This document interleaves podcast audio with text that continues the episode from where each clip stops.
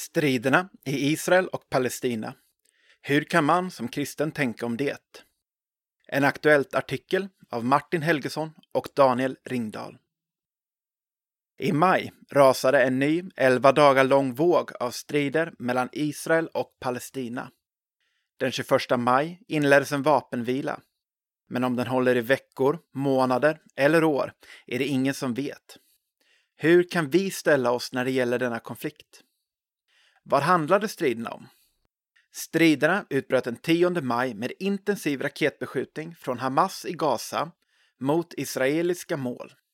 Israel svarade kraftfullt med flyganfall med målet att slå ut Hamas militära ledning och infrastruktur. Som alltid i mångåriga konflikter är orsakssambanden svåra att följa och båda sidor beskriver sitt eget agerande som en respons på någon tidigare oförrätt. Man skulle kunna likna det vid ”det var han som började” om man ska uttrycka det i förskoletermer. Tidigare oroligheter och tumult nära Al-Aqsa-moskén i Jerusalem, en av islams allra heligaste platser, och vräkningen av några palestinska familjer i omstridda östra Jerusalem var också utlösande faktorer. Kanske spelade även Palestinas president Abbas beslut att ställa in det planerade parlamentsvalet en roll. Resultatet efter 11 dagars strider är drygt 200 döda i Gaza och materiella skador som kan ta årtionden att återställa. Situationen beskrivs av många som en humanitär katastrof och internationell hjälp har svårt att nå fram, vilket vapenvilan förhoppningsvis underlättar. På den israeliska sidan är det ett dussintal döda samt många förstörda byggnader. Den större bilden. Konflikten mellan Israel och Palestina är ständigt pågående och otroligt komplicerad. För den är präglad av asymmetriska förhållanden.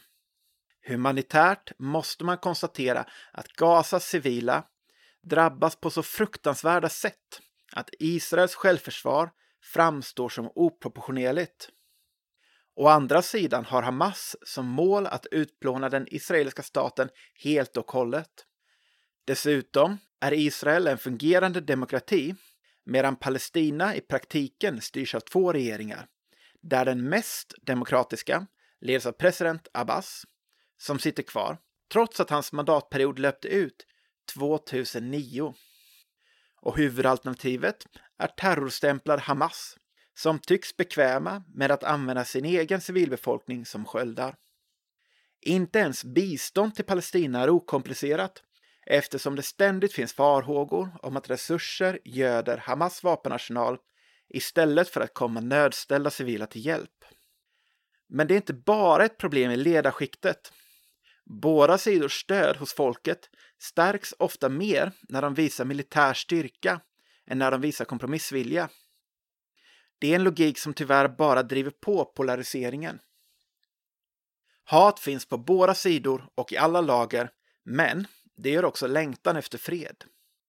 Okej, okay, men hur kan jag tänka? När kristna ska försöka inta en åsikt i frågan spelar ofta ytterligare en faktor in. Judarna är Guds utvalda folk. Borde inte vi stå på deras sida då? Här behöver vi tänka till. För det första bör man skilja på det judiska folket och staten Israel. Vi ska självklart vara för Israels folk och alla andra folk.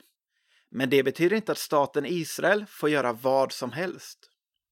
Och på samma sätt får kritik av Israel aldrig bli en ursäkt för antisemitism. För det andra bör vi komma ihåg var vi är i Guds historia.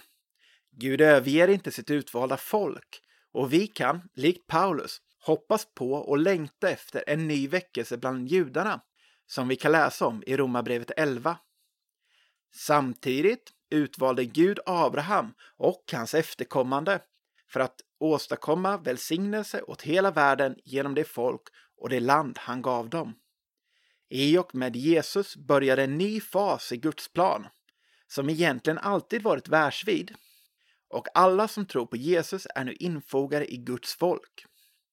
Därför måste vi också vara för det palestinska folket, varav många är våra syskon i Jesus och övriga är människor som Gud vill inkludera i sin frälsning.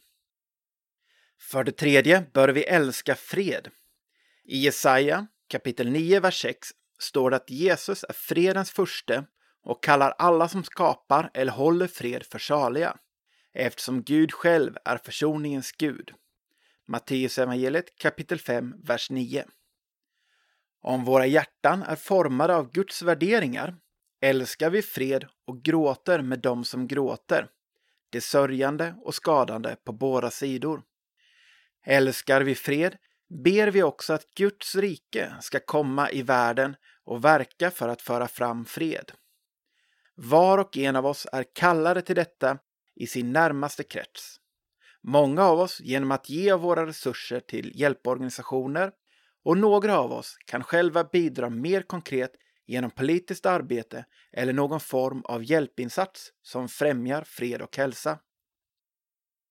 En framtid full av fred.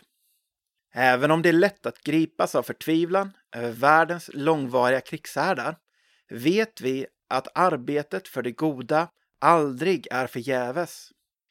Gud ska en dag nyskapa hela världen till en plats där människor av alla folk får leva i försoning, fred och frihet med Gud och varandra.